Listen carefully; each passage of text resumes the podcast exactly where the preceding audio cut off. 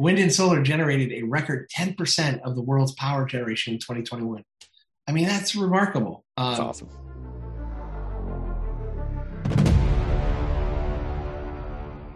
Well, hello, ladies and gentlemen. Today is Friday, April 8th, 2022. I am Eric Planey.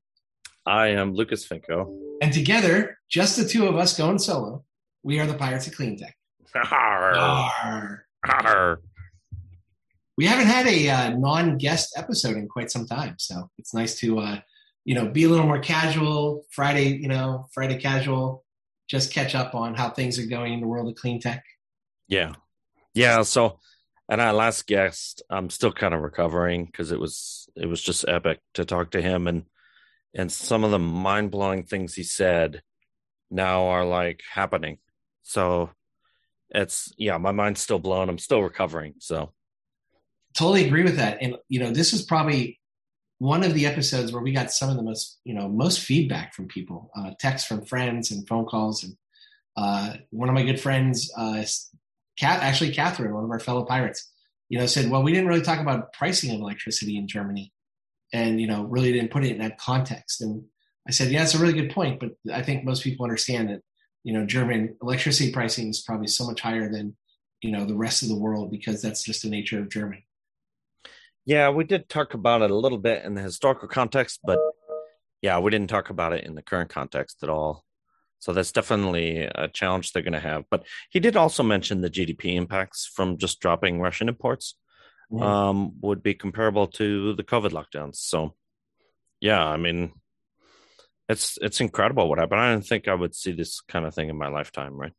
Right, and I'll tell you what, I didn't put it as one of my articles, but Martin Wolf, the great um, writer for the FT, uh, I think he's an economist, had a, had a piece that really supported uh, David's piece uh, in his his presentation.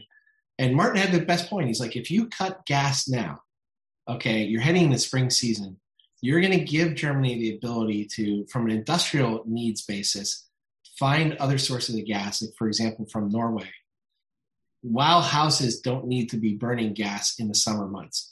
So by the time winter comes around, fall and winter, you can have a new schedule, a new logistical movement of gas and oil from other sources to satiate demand. If you wait until fall and winter, it's just going to be catastrophic. And I thought that was a really great point. We're forgetting about the seasonality and taking advantage of the fact they're heading into a low period for gas usage. Right and that's true. And in the summer, they used to build their natural gas reserves, which they won't be able to do, which is a little worrying. But you know, necessity is the mother of invention, right? And so now that they need to find alternatives and substitutes for for Russian energy, uh, they're going to find them. So it'll be an interesting six months uh, to see what happens there.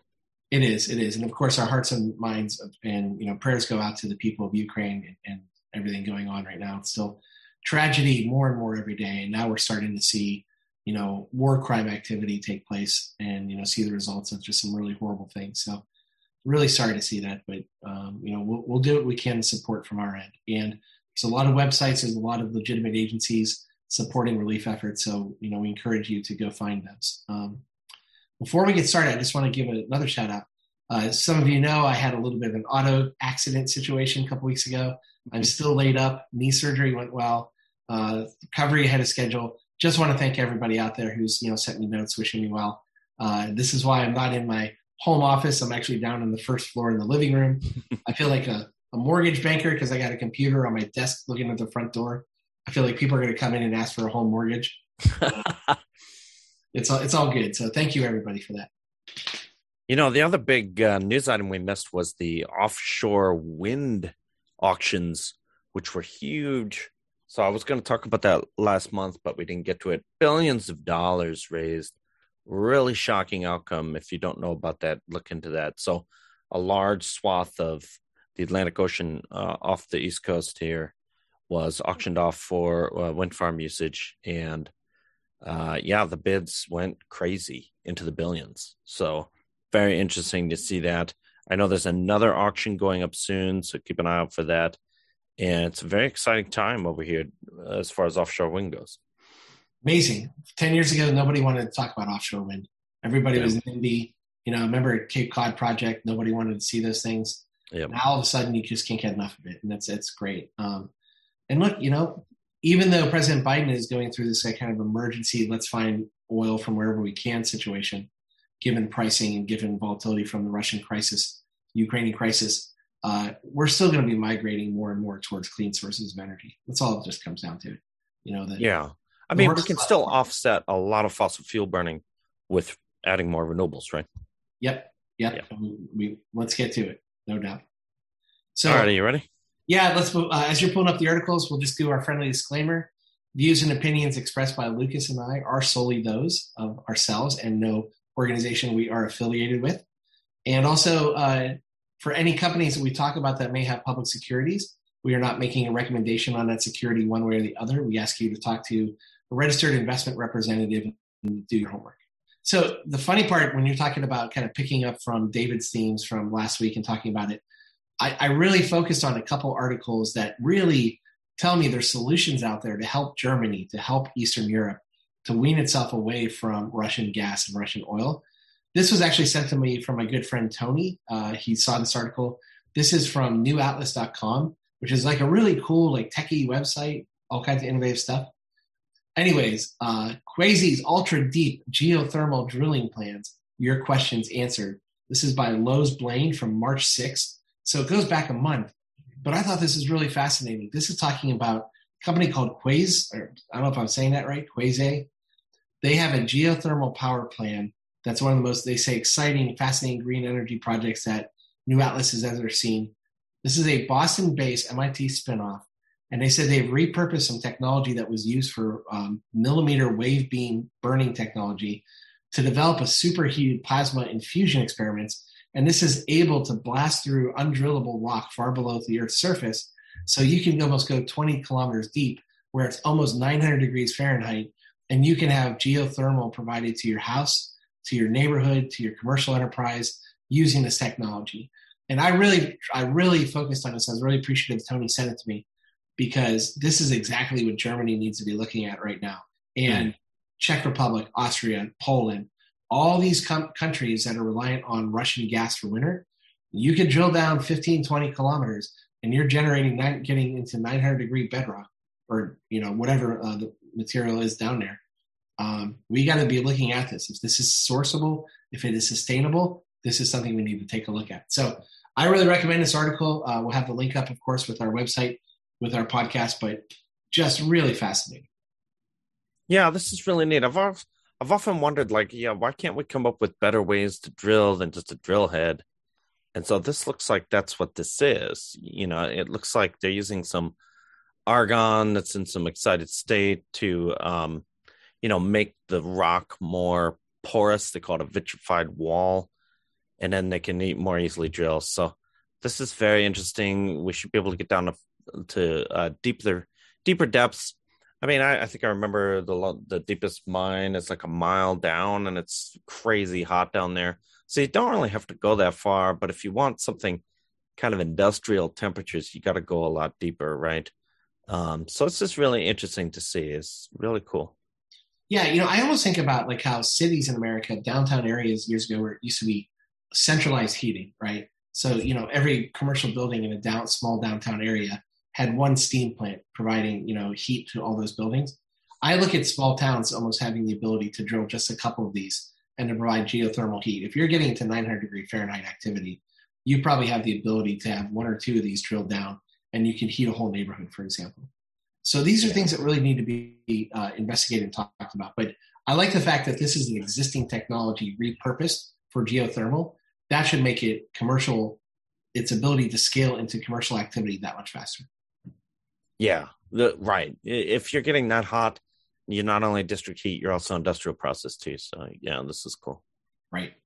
So good article. My second article here, uh, again, this one kind of uh, you know, first off, we're going to the enemy here, oilprice.com. Ooh, those fossil fuel people. But this is a really interesting article because it plays exactly into what we've been talking about. Uh, this is from Svetlana Paraskova, April 3rd, 2022 high natural gas prices could lift green hydrogen investment. And a couple bullet points here. They're talking about companies in the US and Europe and Australia have announced major green energy hydrogen deals and projects. We've talked about those. uh, you know, probably over the course of the last two years. Blue hydrogen projects, which is production from natural gas, plus the added expense of carbon capture, is costing more and more now because of the price volatility associated with natural gas. So when you talk about green hydrogen, which is the electrolysis process being sourced from green energy, this makes more sense. So even though the world economy doesn't like the shock associated with rapid increase in oil and gas prices from the war, there is a green side, there is a positive side to that. And that positive side is the opportunity costs and the economics of going into green hydrogen look more and more favorable at this time. So even though you know we have price volatility in a year from now, prices could drop again and people are going to say, oh, green hydrogen is too pricey. If we start into some of these efforts and initiatives, bearing in mind that volatility hurts us, I think it just plays into the idea that this horrible crisis can actually lead to more green hydrogen investment, which again weans people off getting oil and gas, sourcing oil and gas from volatile nations. Yeah, I've I've been big on hydrogen. I think uh, it's going to be a great deal when when we have too much wind, we have too much solar, the prices go to zero, the price goes negative, you're going to get paid to take electricity and, and make hydrogen out of it. So I'd really like to see more um, green hydrogen. I really think we're going to have a, a, lot of price volatility coming up. So you could, you know, it, it could be a flexible load to absorb uh, excess uh, solar and wind that would normally be curtailed. So let's do this instead right? Like I like this quote right here. They're saying that uh, the price of uh, natural gas, so blue hydrogen, uh, along with this added expense of carbon capture, is more than 10 euros per kilogram in March with the soaring prices. So I mean, you just nobody nobody who does long tail projects wants to have such volatility in their pricing because it just creates so much uncertainty. So let's just focus on yes, it's a little bit more expensive now, but the more scaling that takes place on green hydrogen, the more that pricing would come down anyways from uh, you know technology and increasing productivity and sophistication. So let's just keep moving on it and let's use this opportunity. Yeah, and they say that right here: the quicker we switch to renewables and hydrogen, quicker we'll truly be independent. Right. Right. Great awesome. to see it. So again, another article that I think just tied right into our our feedback from our great guest two weeks ago. Yeah. Last one, just a CNN article because you know we haven't had so much positive news lately, eh, given all the problems in the world. CNN Business uh, from Angela Dewan on um, 6:26 a.m. on March 30th. In case you need to know the time, wind and solar generated a record 10% of the world's power generation in 2021. I mean, that's remarkable. Um, that's awesome. And it's really, you know, not too much more to talk about it here, but we're getting to the point where 10%, and they're saying clean sources account for 38% of total power supply. So I think that also includes, um, which is more than coal, and I think that includes things like hydro and nuclear. And I think some people obviously have different definitions of clean energy, but we're really talking about carbon free power generation is really starting to get up there. And um, this is great. We need to keep going with this. And I think like what you just mentioned uh, about the offshore auctions taking place, that just means the next three to five years, we're going to see more wind in great parts of America that'll generate a lot of consistent free electricity, tie it with some storage, tie it with green hydrogen electrolysis process, and we're really on our way. Yeah, I mean, this deserves a little clap and a pat pat for ourselves on the back, and a raise your beer, raise your glass, um, and toast to this. This is this is great news.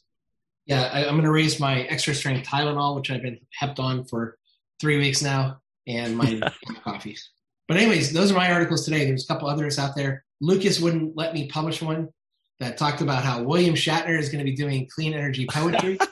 That's going to be on the next episode. We're going to keep you informed. Bill Shatner goes to space with Jeff Bezos, comes back, and he's inspired to write green energy poetry. Maybe. We'll Maybe. see. All right. All right. Anyways, off off to you now. All right, my articles. Sadly, uh, I'm going to start with a little sad news. This is from Canary Media, March 29th.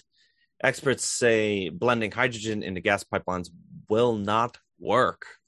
Um, utilities, and we've talked about this in the past, right? We've seen studies that said they could do this, uh, but there are new, some new studies out that uh, say that it won't work. So utilities want to extend their infrastructure's useful life. They're worried that uh, if natural gas gets dropped, then they'll have stranded assets. So the evidence suggests that the risks and costs far outweigh uh, negligible emissions reduction impact. So uh, I haven't looked at the study they quote, but it says there's a new report by a San Francisco based think tank called Energy Innovation. And it lays out a critique of the U.S. utility plans to use hydrogen as substitute for fossil gas in their pipelines. You know, one of the one of the big arguments against we already knew, which was the energy density is much much lower, and there's also some worry about uh, hydrogen causing more corrosion because it's more volatile uh, in the existing pipelines. So they may have to upgrade the pipelines, and then that defeats the whole purpose, right, of utilizing older older tech, so it doesn't um, become obsolete. So this was a little rough, but uh, we may have to rethink about you know dual use of our natural gas pipelines uh, in the near future. So just wanted to bring this up. Yeah, I'm really glad you brought this article up because I think further investigation is warranted because we did see a lot of definitive information last year talking about a 20% blend in the pipeline shouldn't hurt it. Um, what this really just brings to me are all these types of questions associated with how are we going to allocate capital towards what projects to green ourselves. And, you know, obviously, us who are truly green really don't necessarily believe in building more gas infrastructure Although you can make the point, of course, that more gas online is taking more coal offline. So we've talked about it as a, as a bridge energy source. Um, but when you're talking about building 30 year, 40 year pipelines, then and those pipelines could actually the capital could go towards other things such as solar and wind and green hydrogen. Right. Then it does call into question whether or not we need to have this bridge technology or this bridge feel. Um, and I'm kind of paraphrasing our friend Joe Silver, who was one of our original guests who said, you know, we got to start thinking more rationally about, uh, you know, what kind of capex are we going to be spending in the future? Yeah. So this was interesting, and I agree with you. I mean, we need to stop with natural gas investments, and we need to, you know, direct that money more towards uh, electric transmission lines. Which I saw another um, ten billion dollar investment uh, estimated from MISO on transmission lines so that's fantastic news. It's precisely where we need it with all the onshore wind there in the Great Plains. So, uh, so maybe the investment's are already moving there. So this is a good thing. Yeah, it was a good article. And again, we'll we'll have to follow this because we're seeing both sides of this uh, conversation right now. Yeah, we'll keep a close eye on that. I had to bring up some news here from Utility Dive, which is my favorite haunt. This was published March 24th by Robert Walton. New York adjusts their standby buyback rate methodologies, sweetening the value proposition for New York City storage. So this is great to see. Um, there's a picture of the beautiful city, just like the one back there. Uh, so the New York Public Service Commission, which is a state regulator, issued an order adopting a new cost allocation methodology for standby and buyback service rates. That would be battery energy storage system customer um, that advanced energy solution providers say will improve the value prop um, for DERs like electric vehicle storage and demand management. So this we definitely need more of. I don't know if this is in line with the new FERC 2222, but I definitely want to see more. You know, this is a good way to put it cost allocation.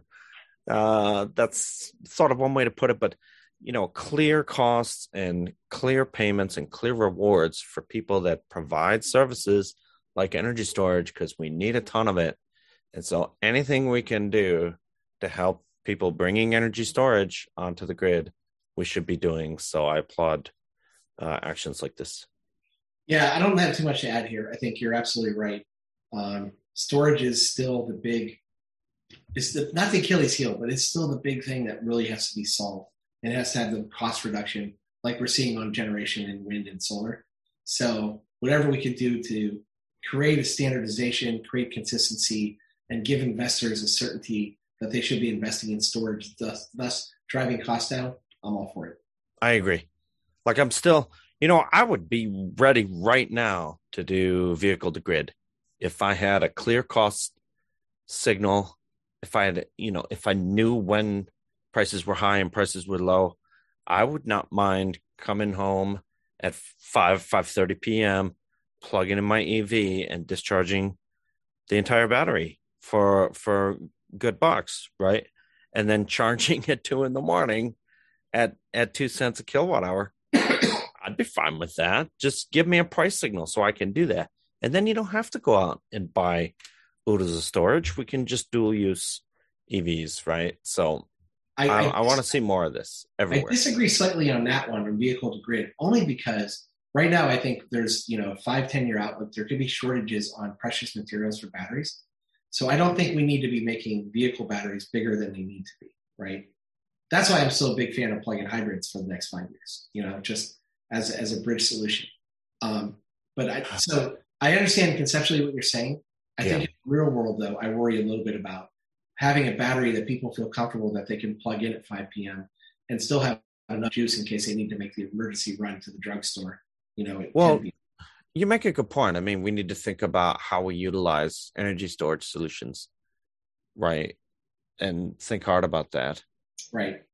Now, again, there's a lot of companies out there creating new materials and batteries, and so uh, that's going to help on you know vehicles, on storage, everything. Uh, right. May, may eliminate some of the uncertainty or the supply chain risks associated with these precious materials. Well, like Li-Cycle, we had them on, right? Well, they're incredible. They're recycling. 100. Yeah. How can you be against recycling? I'm just saying that I think there's going to be substitute materials getting more and more prevalent. Oh. Yeah, I saw one uh, an article about one using sulfur, but the, you know, so many of those are in the research phase. They're not even in the development phase yet. So that's a long time off. But yeah, I like to see it. My last article. This is from Electrek on March 28th from Fred Lambert. Uh, Tesla is planning a big megapack project at the Gigafactory, Texas, to avoid an unreliable electric grid. So this is interesting too he just had some kind of a rodeo party last night. Did you hear about this? I don't know no. what that was all about. Wait, my invite must have gotten lost in the mail. But yeah, so here's the their new Gigafactory in Austin, Texas. They're going to here. They filed uh, for a permit for a battery energy storage system. That's the BESS, uh, and they're going to build. You know, they're saying there's a lot of land available to do so uh, 53 acres, which would be huge. Uh, so it'd be interesting to see. Texas certainly could use the storage. So yeah, we're going to keep an eye on this one. It's funny how the, the that Gigafactory rendering, I don't see solar on the roof, and that thing is nothing but roof, right? Oh, they're gonna. It says in here they're going to put solar on the top, and it's going to spell out the word Tesla. Yeah, see, spell out the word Tesla from the sky. So it's coming. All right. Well, I mean, like, you can't you can't disagree with Tesla's strategy in the wake of seeing not so much improvement in the Texas grid in the wake of what the uh, great winter burnout uh, from you know a year and three months ago. So uh, I think it's the right thing for Tesla to do, and all companies really need to be thinking more and more about resiliency from both a cost standpoint and a uh, you know a cost standpoint and a um, ROI standpoint for the investment in electricity. Well, and a sustainability standpoint, right? I mean, if you can't rely on you know the Texas electric grid when it gets cold, or the or the natural gas supply when it gets cold in Texas, I mean, you know, it pays to have something on site, right? Of course. Yeah. So good article. Um, again, yep. you know, even though I don't think you meant for this to be the case, your articles I think also play into solutions that can be adopted in Europe in wake of everything that's happening with the forecasted volatility in Germany and other places, like we talked about. So, yeah, well, we're all on the same boat. So, we're all on the same boat. Exactly right. Um, and I think technology transfer is a massive thing that we need to discuss. You know, innovation in the U.S. should be making its way to Europe. European innovation should be making its way here. Uh, and, and just let's get this going. You know, we didn't have any of the articles that referred to it, but obviously the UN came out again over the last couple of days and said, we got three years, folks. We got three years to start, you know, solving these problems. Or if we don't really start reducing carbon emissions after three years, we may be hitting the point of no return. And I don't think it's scare tactic. I think it's reality. And sometimes I think we need to put down our soy lattes, stop watching our reality TV, and focus on doing what's right. And most of our audience are not the type watching the reality shows, but most Americans, we got to wake up to the fact that this is a major, major issue. It's happening. We see it in a lot of voting polls. You know, uh, clean energy and climate is more of a priority than it was 10 years ago, but it's still not of such importance that people are changing their methods of doing things and pushing their legislators to do more green investing. Brian.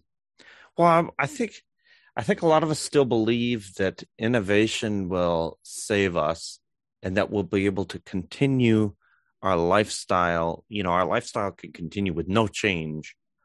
And I'm starting to doubt that that's true. I think we will need changes in lifestyle. Oh, you're going to send us all into poverty because I won't be able to drive my SUV around, you know, everywhere for $2 a gallon I mean, that's not really what I call poverty. Or if being wealthy means I get to dump all over the environment, then that's not really wealthy, is it? Right. Um, you know, I'd rather have the wealth that you call poverty then, right? Which is a clean environment, an air I can breathe, and a temperature that can support humans. So I, I remember reading a quote from a German environmental scientist maybe about 10 years ago. Said anyone who has a family who lives in a house greater than 500 square feet per resident of the house. So if you have a family of four, you know, 2,000 square feet. He goes, anyone who lives greater than that really has to have their head examined because you're just creating so much inefficiency and you're taking away sustainability. And I think if that, that's not for me sacrifice. That for me is just being realistic about how Correct. we should be. And um, I think that translates into what you're saying about driving habits, about going with hybrids or electric, about being smarter about everything from recycling to using high efficiency appliances to having electric lawnmowers, etc. If the more we adopt these practices sooner than later, the less it feels like sacrifice. A couple years from now, it's going to feel punitive because we're going to have to do it, and government is going to have to impose right. it. Right. We're getting there. We'll see. It'll be interesting to see how disruptive we need to be. Right. Yes. Agreed. So but you know, I think we had uh, this was a quick uh, podcast today. Six articles, I think, all very good. Six articles plus William Shatner's doing poetry. Talk about that later. Um, but they are relevant articles, and uh, really appreciate really appreciate the support we've had over the last couple weeks, especially with our guests. We waited a while to find the right guest to talk about the crisis in Europe, and we just I think we hit the hit the ball out of the park. Yeah, and you can find us as always on your favorite podcast site you search for Pirates of Clean Tech. We're on most of the major podcast sites, and you click on follow or subscribe or whatever the button is. And we're also on YouTube. You can subscribe to us there. So, yeah, uh, let your friends know, people who want to know about the future of our economies, our societies, our civilization, and energy, of course. You and can get it here. And, and to listen in style. so, with that, uh, I'm Eric Planey. I'm Lucas Finko. And we are the Pirates of Clean Tech. Yar! Pirates are.